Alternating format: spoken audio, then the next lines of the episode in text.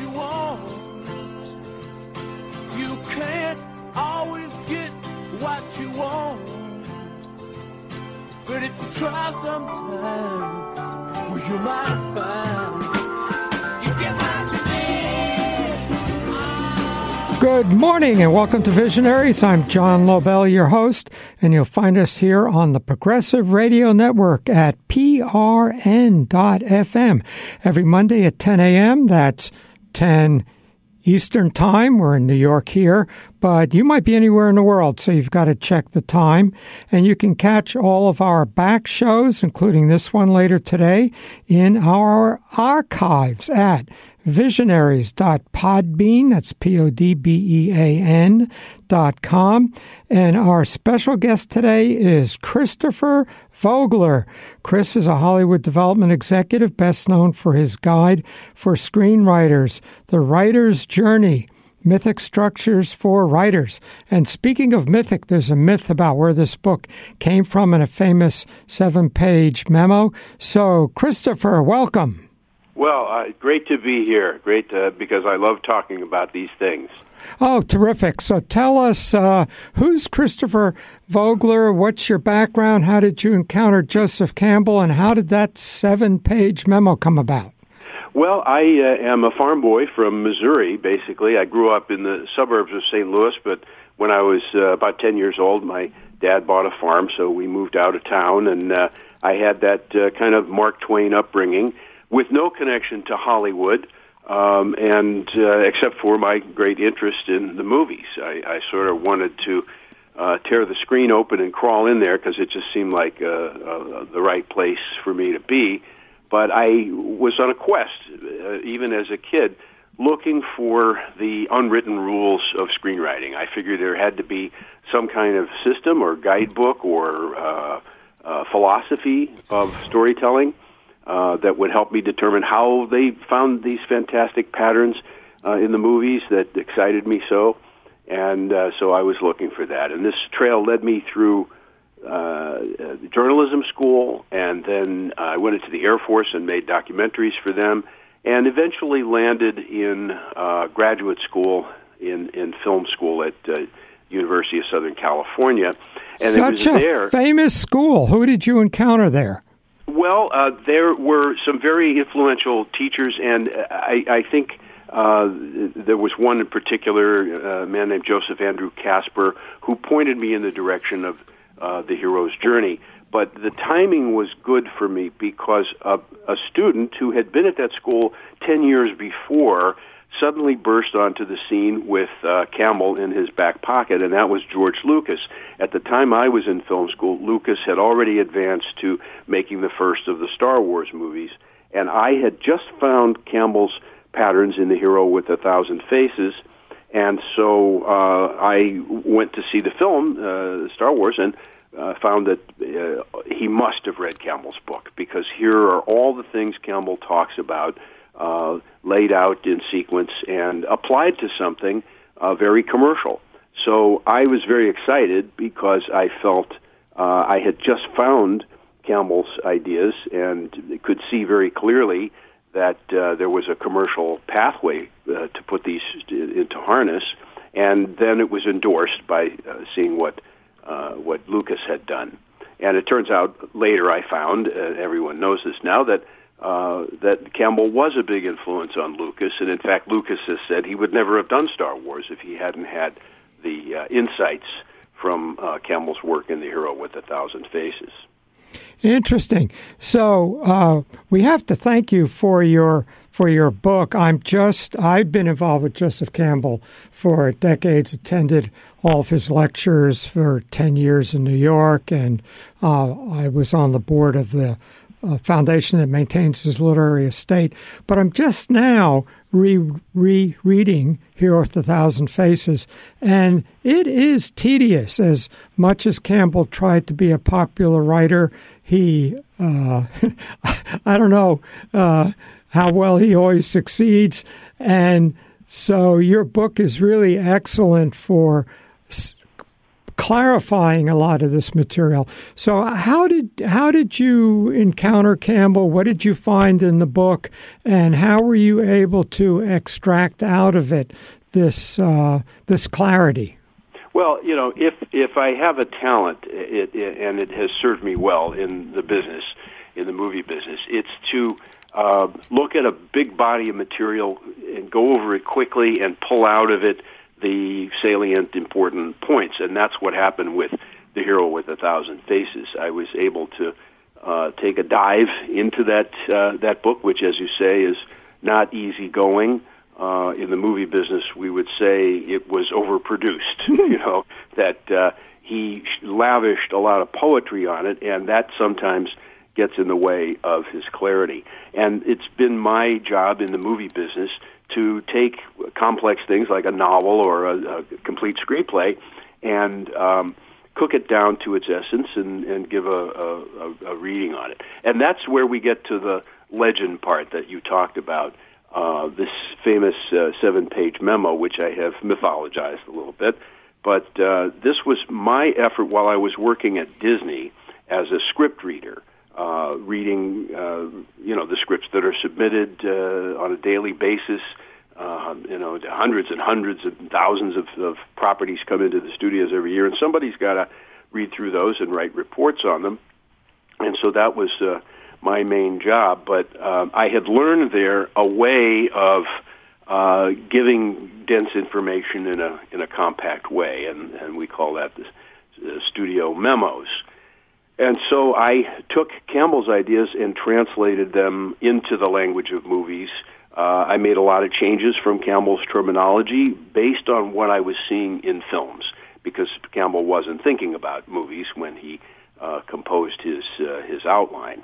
Uh, so I made some amendments uh, to reflect what was in movies, and I put it into this very short memo. And that thing, uh, in the days before computers, went viral. Um, it it sort of whipped around town very quickly around Hollywood, uh, and became known as a template. Uh, or a model of structure which had been missing. Uh, we had needed something like that in the movie business uh, that describes not just the plot things that happen, but the psychological turnings within the plot uh, that are based on these observations that Campbell had made, looking at the myths and fairy tales and folklore and so on of uh, of all the world cultures. And he had extracted this uh, universal pattern, and uh, I simply uh, harnessed it to the the needs of uh, of movie making. Well, so uh, let's take uh, this moment here. We have an hour, but yes. let's get in early. What what are the basic elements of the pattern of the hero's journey, which is now in your work the mythic structure for writers? Yes. Well, I uh, came up with uh, sort of a checklist of mandatory movements, things that operations, let's say, that have to be done in order to communicate with an audience and to connect up with an audience. And I came up with 12 basic points, uh, which is quite different from Campbell, who has about 32 different things that he describes. But uh, I sort of uh, used these 12 points as uh, grab bags to hold uh, a lot of the ideas. The thing starts, uh, as most stories do, uh, in an ordinary world. So there's an ordinary world, stage one, where the hero uh, is a little bit uncomfortable, but uh, uh, he knows or she knows that world uh, pretty well. But there's signs that change is going to have to. So happen. Luke Skywalker is on the farm. That's right. Yeah, he's he's uh, not thrilled about it. Uh, he's kind of chafing uh, to escape that, but uh, that's his world, and that's what he knows. Uh, the stage two is the call to adventure. And this is a mandatory thing. You really can hardly tell a story without some kind of announcement to the audience and to the hero. There's a problem that needs to be solved, and you might be the one who has to solve it. So in Star Wars, that's uh, the uh, appearance, uh, the disappearance of one of the droids. One of the droids goes missing, and he has to go look look for it, and it leads him to Obi Wan Kenobi, who issues him this call. Uh, well, or, a, or just a little bit earlier, the hologram is Obi Wan, help me, right. Obi Wan. Could that be old Ben? yes, and and and that's uh, that's the uh, the the very literal kind of call, uh, which is issued by a particular archetype uh, called the herald. Uh, in in this case, it's uh, the little droid uh, R2D2 uh, who delivers that message, and that that kind of electrifies young Luke, and he's excited about going there, but he still has doubts, and that brings us to stage three, which is a typical phase of, of refusal of the call. It's very common in stories that there is a moment where the hero receives the call but hesitates or doubts or runs the other way for a, a period of time. Uh, and this is necessary and, and realistic because uh, people do uh, have their their doubts about any big undertaking. And so it's realistic to acknowledge that. And it also signals the audience that something big and possibly scary uh, is uh, just over the horizon. Also, whether it's in real life or, or in literature, sometimes figures refuse the call and that and can continue to refuse it, and that's a signal that they're going to spend the rest of their lives in a wasteland. Yes, um, it, it, that that is one of the big warning signs that looms in all of this, and can lead to in drama what we call tragedy. Uh, this is a situation where somebody uh, maybe gets it for a period of time. They they they see their way clear to solve their problem, but then they slide back, or they make some small error at the beginning. This is a motif you find often in the works of Hitchcock. That some small error uh, early in the story will accumulate power and eventually uh, lead to the hero's un- undoing. So these are warning signs. Um, so it, what stories will sometimes do in order to overcome this fear and get the hero and the story moving again is they'll introduce uh, a character or a kind of energy uh, that is constellated around uh, a mentor figure. Uh, Campbell calls these figures uh, the wise old man or the wise old woman. Uh, this is one place where I changed the language a little bit and just called it a, a mentor. But that's stage four. Uh, once the hero has refused the call, then the hero might be reassured by some wiser, older figure, uh, often uh, who represents uh, a hero who's already been around the circle a few times and uh, has survived, and you know it gives us evidence that uh, although it's dangerous, it can be survived, and uh, they may give the hero something: uh, wisdom, knowledge, training. Uh, magical equipment, uh, something like a flying carpet or a magic horse in many stories, or a lightsaber, or a lightsaber, exactly. yes, and and that that gift is very significant uh, in Star Wars because it has a heritage and it, it has a history that, that goes back. And handing it over to uh, the young man is a very, very significant event. Or just showing him, even showing him the power of the thing, is uh, an electrifying moment for him because it tells him that all these legends and myths he's heard about could be real. There, you know, he he isn't sure that Jedi Knights even exist, uh, and uh, he, he's he's thrilled to discover that this uh, this order of knighthood still exists. He's sort of in the position of uh, Percival or Parsifal in the stories of uh, of King Arthur, someone who wants to believe it, but you know the modern world doesn't leave much room for that. But here it is, right in front of him, and there's the mentor encouraging him.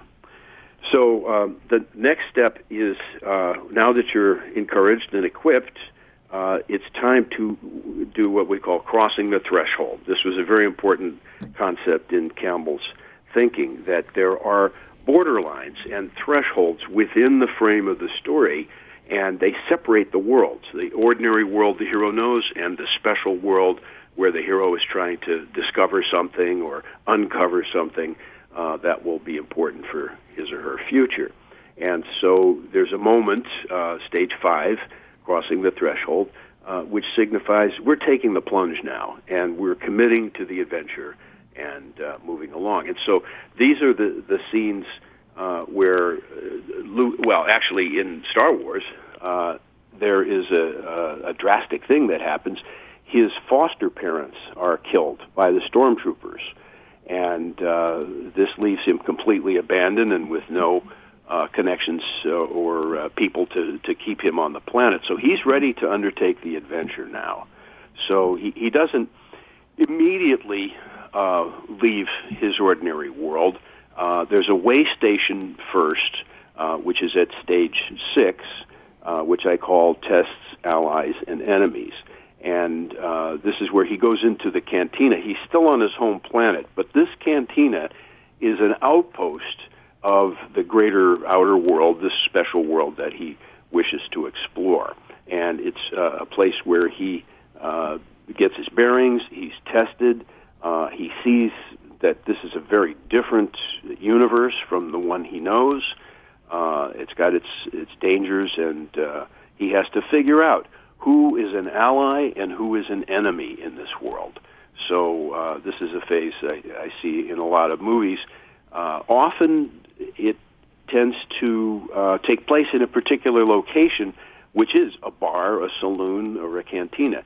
Something like that seems to be a, a natural place for heroes to get their bearings uh, in this uh, new world they're going to explore. So uh, that that takes us through six. Um, and and this is e- equivalent to what happens when you travel to a new country. Uh, there's a period of time when you're adjusting and when you're kind of figuring out the different currency and the language and the different values of this new world.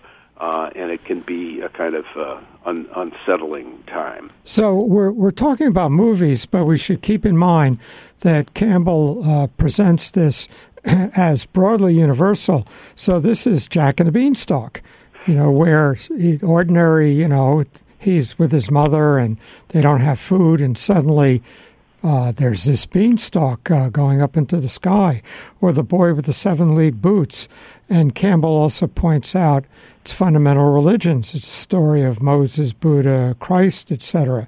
So uh, we can uh, very much uh, understand these principles through the movies with which we're all familiar, but we should also understand them more broadly.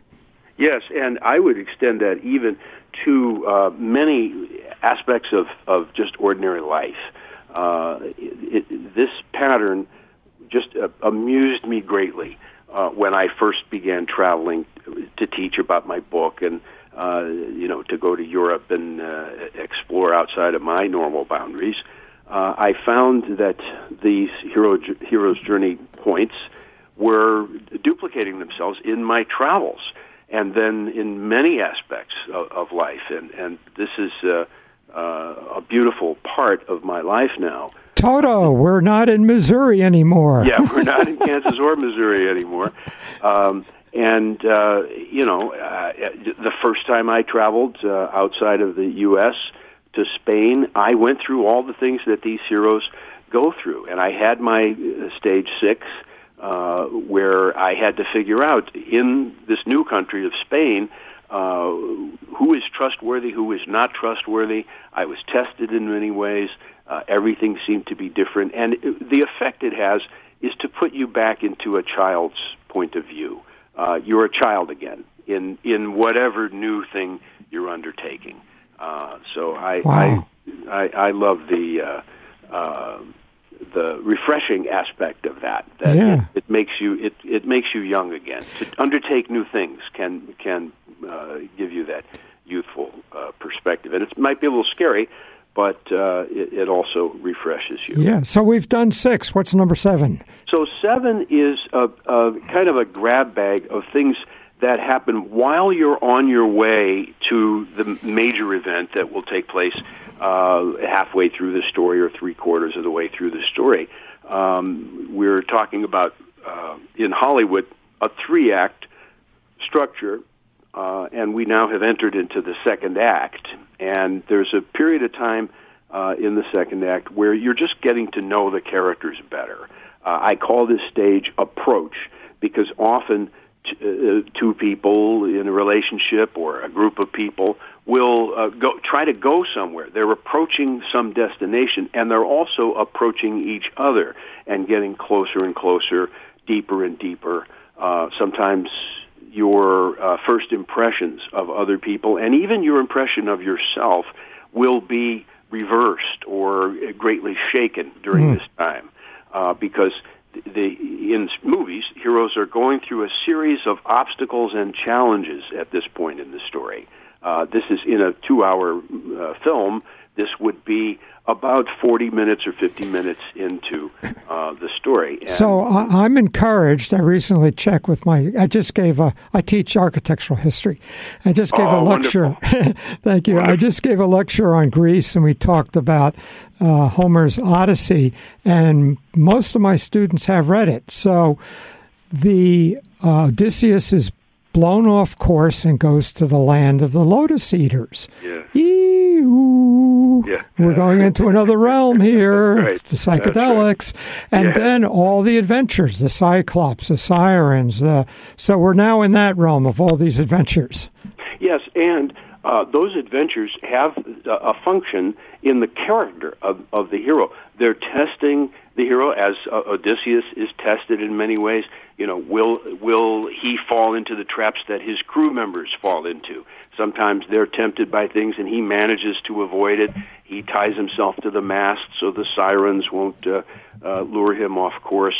Um, so this is a, a typical pattern in stories that uh, heroes are are challenged in these various ways, and we, the audience, get to know them better uh, through those challenges. Uh, so I, I think the most significant thing to me is the self-assessment that uh, you form ideas about yourself in your ordinary life, and then when you go to an extraordinary place or set of conditions, those assumptions might be challenged, and uh, maybe it's a good thing. It's a healthy thing to throw out your ideas about what you can or cannot do and uh, a, a, new circumstance can uh, give you a chance to uh, reset your settings. So the next thing up is, to me, the heart and soul of the whole idea, uh, and this is a stage, uh, stage eight, that uh, Campbell refers to as the supreme ordeal.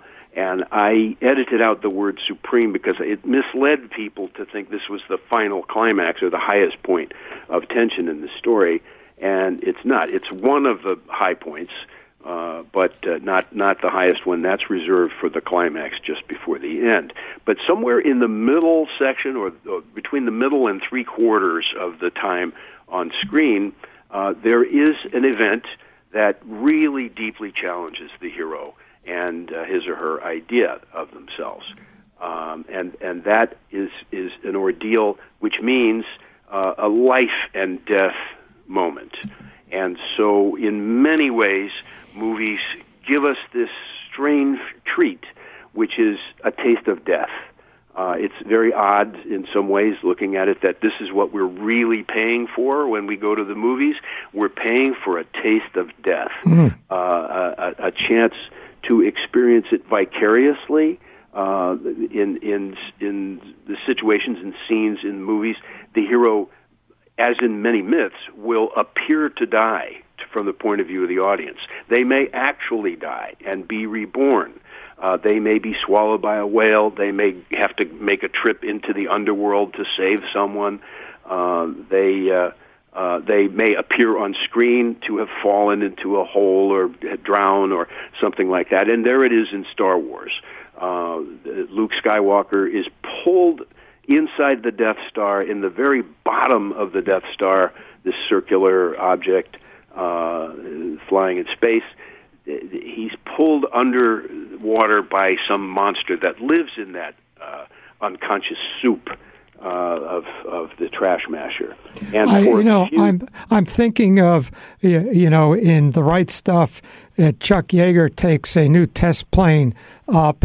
Uh, and it crashes and the ambulances and fire trucks are going across the desert and then you see him walking you know with all burnt and you know he's just walking through the smoke he's fine yeah yeah he's got his helmet under his arm and it's just like a day at the office to him right but uh, to us from the audience point of view it looks like no one could have survived that. It would be completely impossible. And yet the hero does. And this is a, a, a wonderful thing that stories do for us.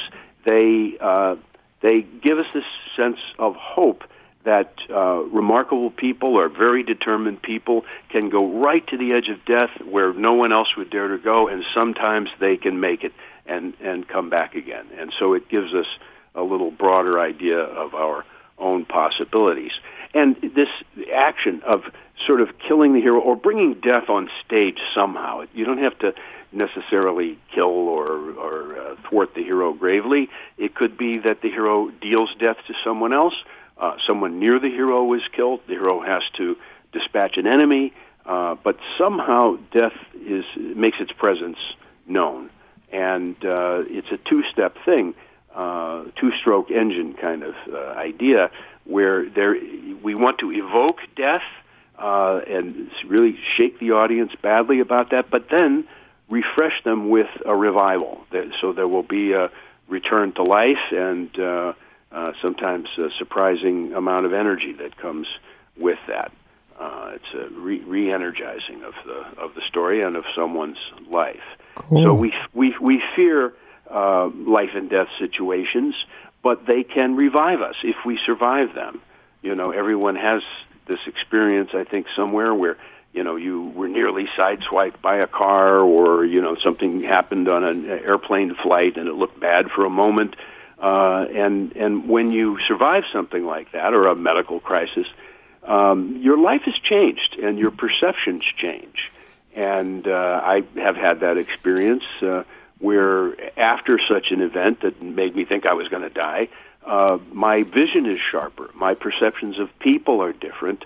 Uh, colors are brighter. Uh, it just revives you and, and brings uh, more life into the system. And, and it may be that we need these things from time to time uh, to uh, enrich our lives with a, a, little brush with death. So, before we go on, and uh, this is such a great conversation, speaking of uh, enriching one's lives, I looked at some of the customer reviews of your book on Amazon. Uh, the only book that helped me get through screenwriting class. For my money, the most important and clearest book on storytelling. A great resource. Uh, in many ways, this is a guide not just for writing stories, but for life.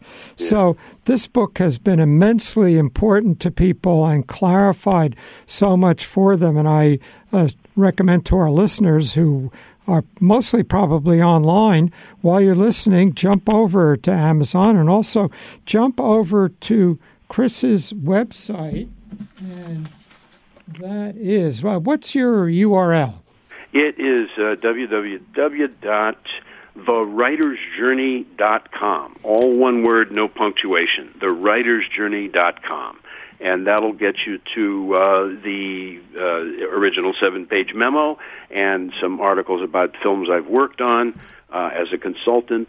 Uh, and uh, you know other other such things. Great. Uh, so so many things I want to talk about, but we're just up to number nine. So let's keep going. yeah, following through on that. Once you have uh, faced death, or let's put it this way: once you face your greatest fear, that's really the essence here. Uh, and for most people, that is physical harm or physical death. But uh, it might be failure, uh, your fear of failure your your fear of missing out on on something important in life, your fear of being alone. Uh, once you have faced those things, there is a payback, and that's stage nine, which I call the reward.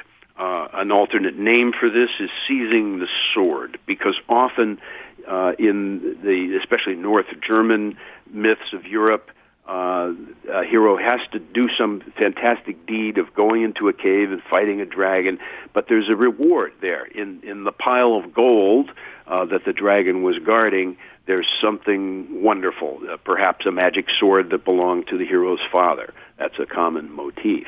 So the hero takes possession of that.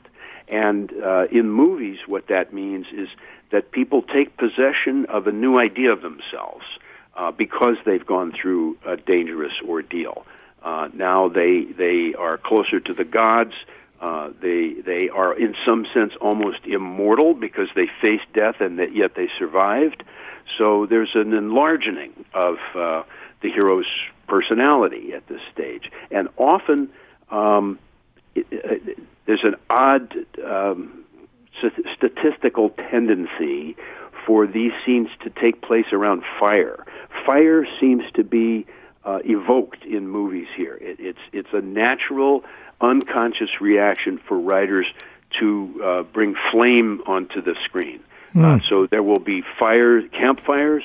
There, people will sit around and talk about what just happened. Some drastic thing happened in the previous scene, and afterwards, in the aftermath, they put it into perspective and they're usually sitting around a fire or there's uh-huh. candles burning or somebody lights a cigarette uh, but an open flame seems to be an instinctive way of uh, of saying we need to honor what just happened and we need to reflect on it. So often there is a long speech in the in the dialogue of the script uh, where the hero uh, has a moment of self-realization, and they might say, you know, back there in the previous scene where uh, the Indians were about to scalp me, or the monster had me in its jaws, uh, I realized something. I realized I'd made a mistake all along, and I'm never going to make that mistake again. And then uh, I was uh, liberated, or you know, somebody rescued me, and uh, now I'm I'm able to go on. But I'm different now. I've changed, and mm. that's the the important thing. Is the hero has been through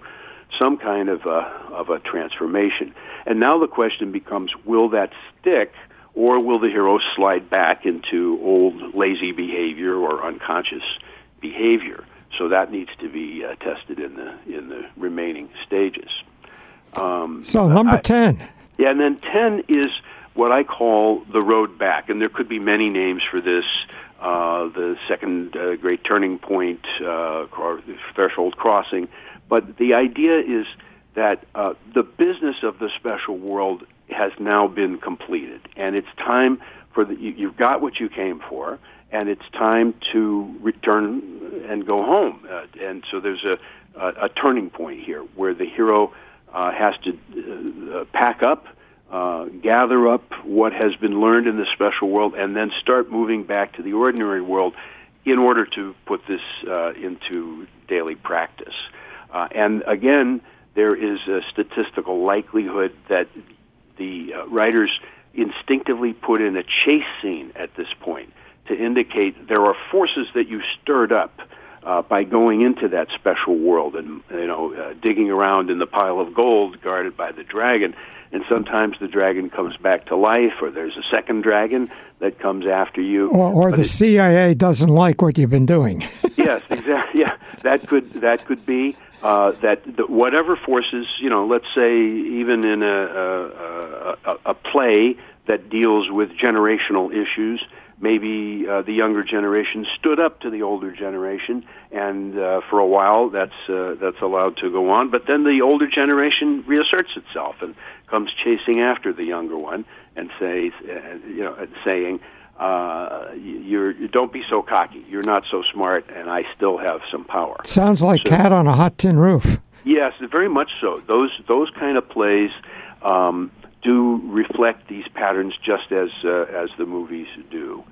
So um, uh, there will often be a chase scene at this point, which has a, a practical function in storytelling, which is to energize the story. The audience gets tired after going through the evolutions of the hero uh, almost dying and being reborn again, uh, that is emotionally exhausting. So you need something like a chase to bring some new energy into it. Mm. And that, that brings us to uh, stage 11. And now we're in the home stretch. We're almost home. We, it's almost within sight. But there must be one more big test. And this is equivalent to a final exam in a college class we could stay, say that stage eight would be like the midterm exam. Mm. Uh, and if you fail that test, you still have time to make it up. But now at stage 11, we are at the resurrection stage, I call it. And uh, here it's the final exam. And if you fail this one, you failed, and uh, you, you'll you'll flunk the class, or you'll die, or you'll be doomed to repeat everything uh, and that's one of the definitions of uh, of a tragedy. So you uh, need to stage as a screenwriter, as a storyteller, a, a big climax, uh, which is a showdown, but it has a property of purifying the hero, of putting the hero through one final test that tests on every level of being, on mind, body, emotions, spirituality. All the levels are tested in some big showdown event uh, or a courtroom battle, uh, an actual physical war or fight. Uh, you know, as in many of our uh, uh, science fiction and comic book fantasy stories, they all end with some kind of huge uh, uh, physical showdown. In Star Wars, it's the uh, uh, fantastic battle over the Death Star, Hmm. uh, in, in which uh, Luke is called upon and really severely tested to cast aside all of his scientific instruments and just rely on the Force. So it's a test of what he learned in previous scenes about the Force. Now uh, he's uh, he's got to put it to work in reality. Use the Force, Luke. Use the, the Force. That's right. So uh, the hero is uh, is put through that test and again may appear to die and come back to life again. That's one possible option. Or they uh, learn their lesson. Uh, un- unless we're dealing with tragedy, where then they, they fail. But in most of our happy ending stories, Hollywood type and fairy tale type stories, the hero does vanquish that final foe, uh, uh, defeat whatever uh, com- competition there is to gain the uh, princess or to become the new king, and uh, uh, there are happy days ahead. But there's a final piece, stage 12, which is uh, very true to Campbell, I think. Uh, he called it the return with the elixir, and he used that word, elixir is an Arabic derived word that means some kind of magic potion or magic dust that has the property of healing all wounds and bringing life back. It's the Holy Grail, uh, bringing bringing the force of life back into a, uh, a depleted society. And so the hero's action of facing fear and facing death and bringing something, new knowledge, uh, back from the, or, or some special equipment back from the special world, that test has been passed. But the final, final test is for the hero to share it with everybody else. That's a, a, a very Campbellian uh, attitude, I think. Fantastic. So listen, um, we're gonna. Uh, we've got about twenty minutes, but we I'd you know, love to have two or three more hours. But uh, you've uh, put this material together. You've been traveling the world. You've been speaking to screenwriters everywhere, aspiring screenwriters everywhere. What have you encountered? What have you learned? What have what have you awakened in people that you've encountered in as you present this material?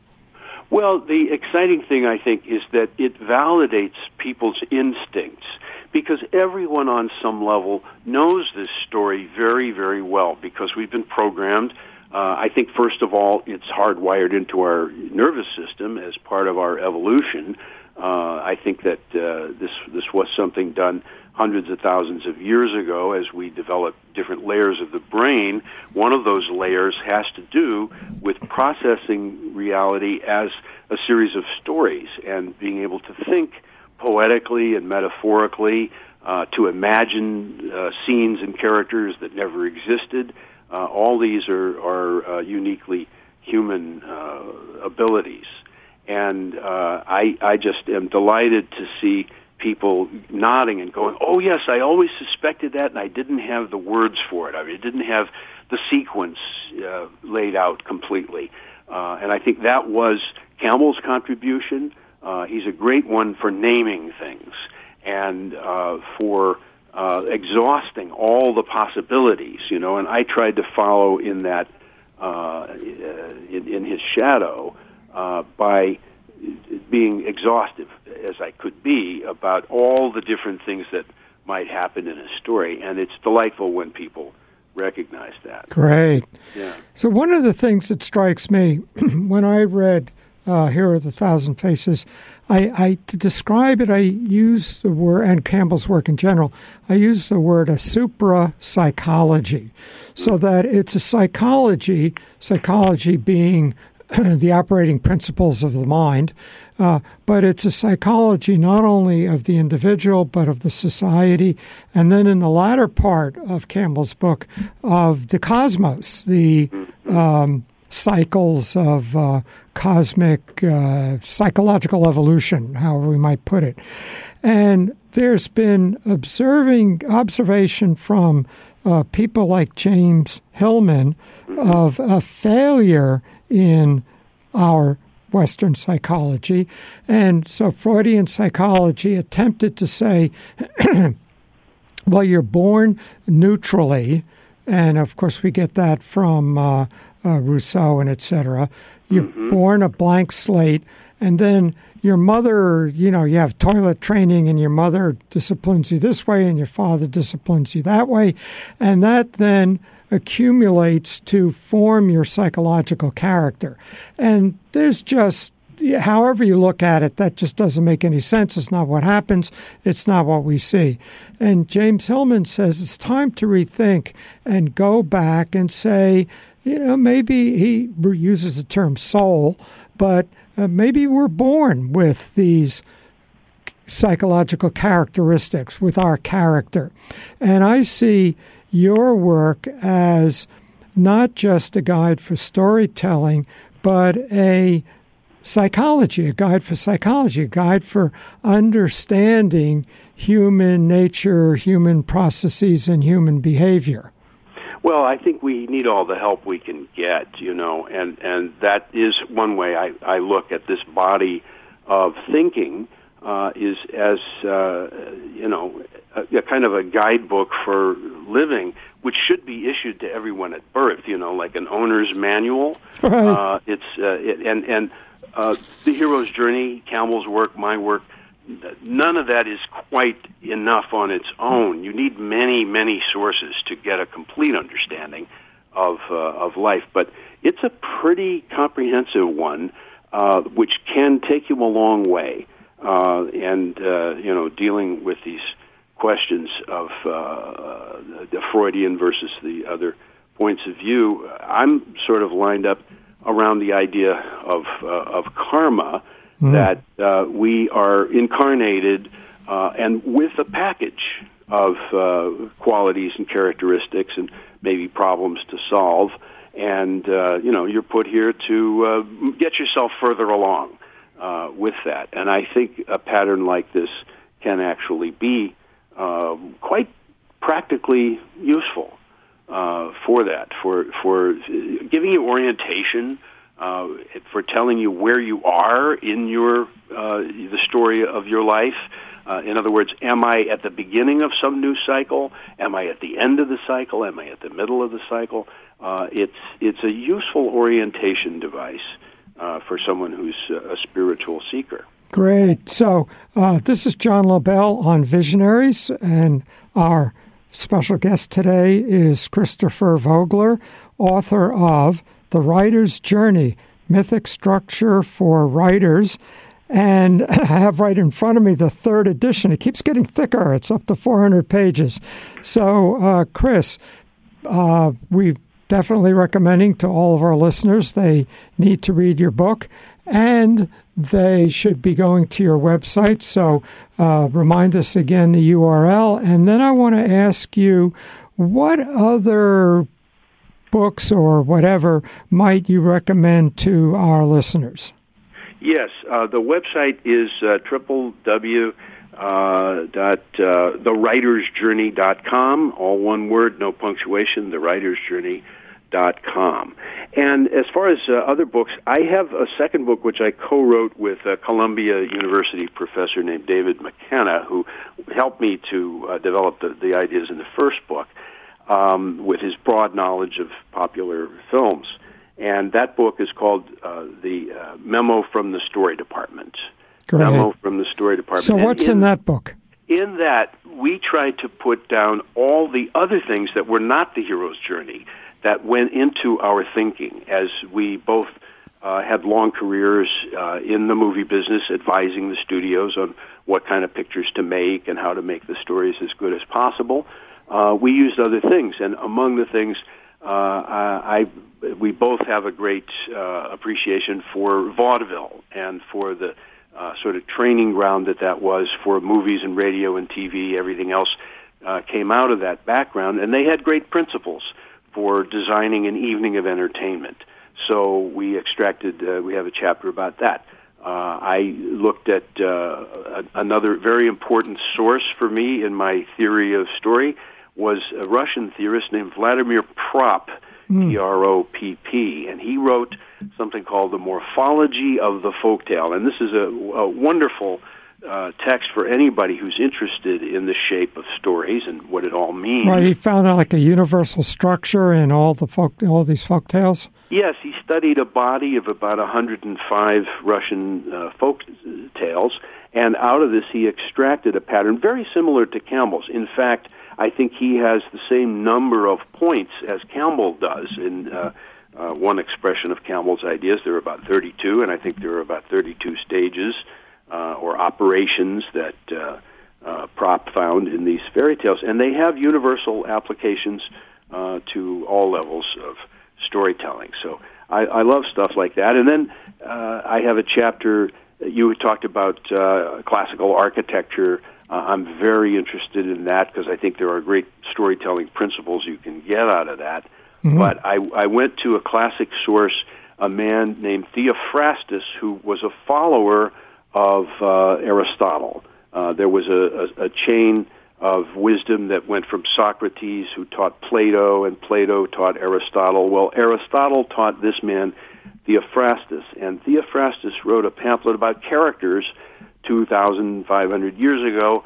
Uh, that is uh, really the first groundwork on uh, character types, and he looked at uh, you know the sort of tendencies uh, of human nature in the Athenian marketplace and wrote uh, little uh, humorous, kind of waspish, uh, uh, pointed, sarcastic uh, descriptions of, of uh, characters that he saw, mostly negative behavior like slobs and braggarts and uh, hmm. cowards and so forth. But he, he opened the door to understanding uh, character and, and how there are types. There are uh, recurring types, and eventually that uh, had an influence on me in in uh, looking at uh, the common operations that characters do in in movies. And uh, I, I took that te- that term from Jungian psychology, archetypes, to describe the sort of standard cast of characters that you need to tell a story. But uh, Propp was a big a big influence there. And I would also uh, point people to uh, something that's very much in use at Disney in animation, where I worked for much of my career, um, which is Bruno Bettelheim and his book Uses of Enchantment. Uh, this is a, a wonderful text about fairy tales and how they are living things that still speak to us at every age, uh, not just for kids. And uh, it was a, a, a powerful tool in the hands of the animators at Disney. Uh, Fantastic. Well, yeah, I yeah, so many things spin through my mind. I'm thinking of the movie Wanted with James McAvoy and Angelina Jolie, and how it uses these themes, but it it's got them crowded into one movie. You know that, that George gave himself uh, three movies initially to fully unfold it. So we don't even. Am I right in recalling that we in the first movie, we do not discover that um, Darth Vader is uh, Luke's father. That's that's correct. That was held back and was played as a surprise. Um, I imagine I, I haven't talked to George Lucas about this, but uh, uh, I would imagine that uh, it came as a surprise to Lucas as he mm. was uh, devising the thing.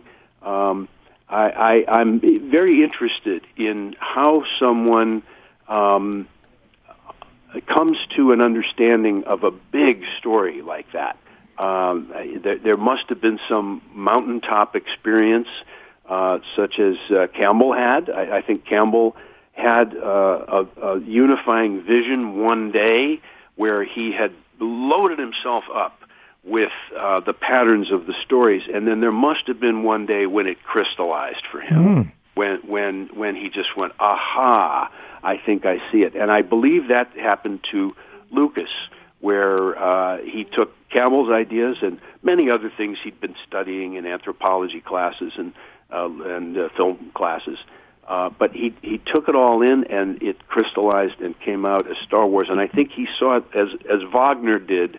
Uh, he saw the whole ring cycle one day, and uh, you know, sort of spent the rest of his career unfolding that, un- unwrapping that gift from the gods. Yeah. So you wonder when you see these uh, multiple movie things, and you know, how did they prepare for that in movie one? You know, yes. they, they, didn't know it was five years later, ten years later, they'd make movie three. Uh, I, you know, I wonder if George read Campbell's first book. He did an introduction to Maud Oakes' uh, a description of a Navajo myth where the two came to the father. Yes. And the two are twins. So, you know, we discovered that Luke and uh, Princess Leia are twins and that Darth Vader is the father. So, you know, the way these things uh, unfold, you wonder how much they uh, envisioned the whole thing at the beginning and how much they had to scamper to try to get everything to fit together as they made the subsequent movies. Well, it's probably a combination of the two, but I, I just get a, a, a flash here as we're talking that uh, it's very likely that whatever sort of uh, blinding vision of, uh, of a unified thing an artist might have, the artist may look down and realize, oh, I'm standing on the bones of all the other artists who stood in this spot and had the same uh, blinding flash of, of vision. You, you, you know, I, I as a kid uh, studied the Norse myths, and I had such a vision one day, and I thought, oh, gee, I see the whole thing, and then I studied a little bit about Wagner and the Ring Cycle and realized, oh, he already did that. Mm-hmm. it's somebody's already done exactly what I had envisioned. And so, then you see uh, it unfold again in Lord of the Rings. and then it, there it is again, and, and uh, wonderfully uh, mutated and, and put through a lot of uh, different filters, but essentially the same mythic material about a ring and uh, the, the the dangers of the ring uh, being uh, very attractive but a, a, a powerful and uh, sometimes soul corrupting.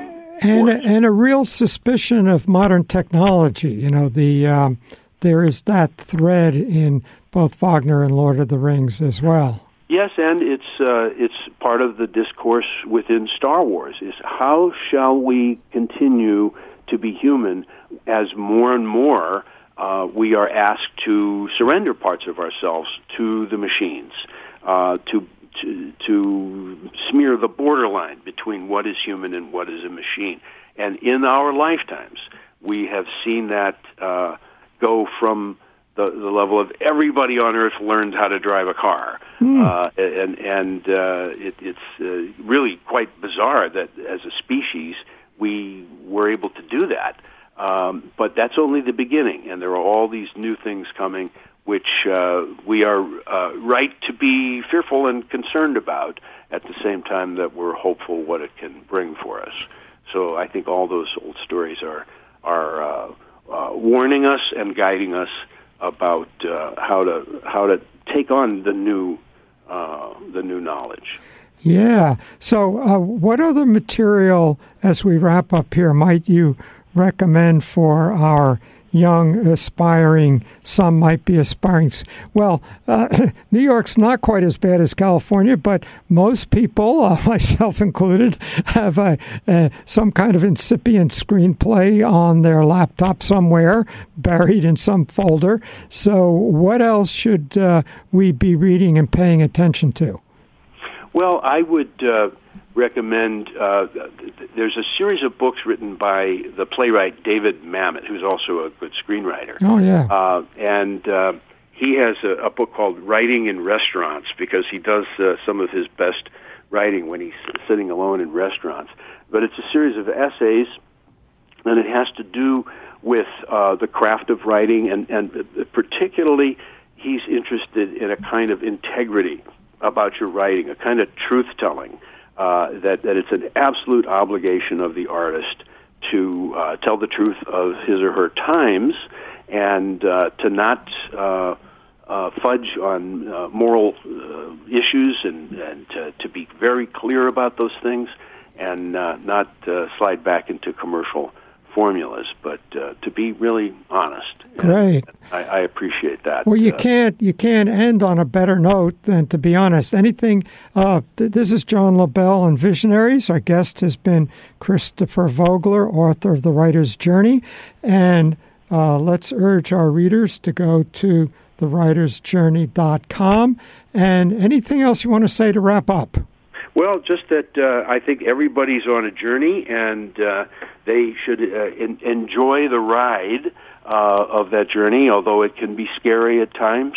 Uh, you know, there's a certain hope that's embedded in all of these ideas that uh, if we if we go at it uh, with uh, an open mind, the sort of the uh, the, the, the childish uh, appreciation of uh, the wonders of story, uh, things will work out all right. So uh, that's that's sort of an implied promise in all of this, and uh, it's worked out that way for me, and I hope so for uh, all my listeners here. Terrific. Well, thank you very much. And uh, this is John Lobell on Visionaries. Catch us every Monday at 10 a.m. Eastern Time. And if you've been turned on by the show and you've got friends to tell about it, they will find it at visionaries.podbean. That's P O D B E A N. And it will be online uh, perhaps later today, if not first thing tomorrow. And thank you for joining us. My pleasure. Thank you, John.